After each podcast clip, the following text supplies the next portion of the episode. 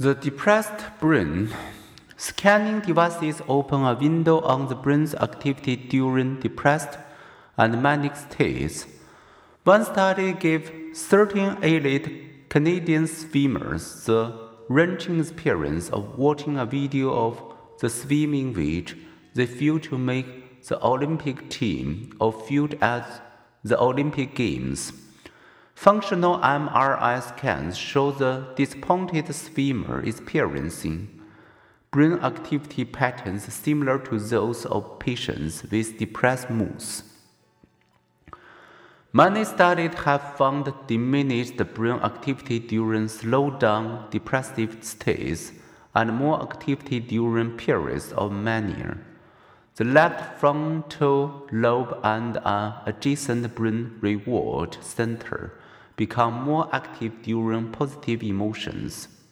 In studies of depressed people, MRI scans also found their frontal lobes were smaller than normal. Other studies show that the hippocampus, the memory processing center linked with the brain's emotional circuitry, is vulnerable to stress related damage. Neuroscientists have also discovered altered brain structures in people with bipolar disorder. One analysis discovered decreased white matter and enlarged fluid filled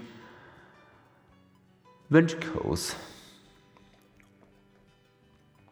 Neurotransmitter system also influence depressive disorders and bipolar disorder.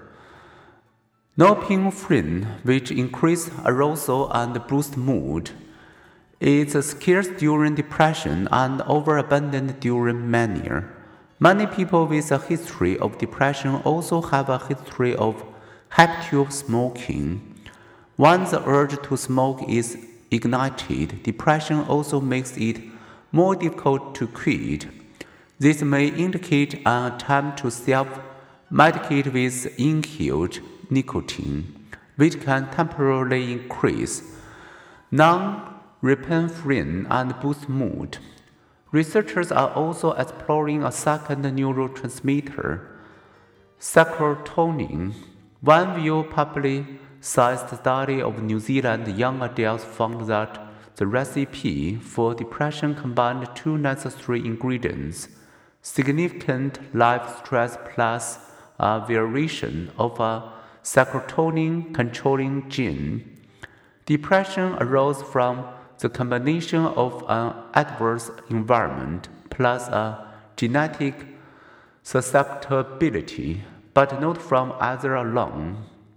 But stay tuned. The story of gene environment interaction is still being written as other researchers debate the reliability of this result. Drugs that relieve depression tend to increase norepinephrine or serotonin supplies by blocking either their reuptake or their chemical breakdown. Repetitive physical exercise, such as jogging, reduces depression because it increases serotonin, which affects mood and arousal. In one study, running for two hours increased brain activation in regions associated with euphoria.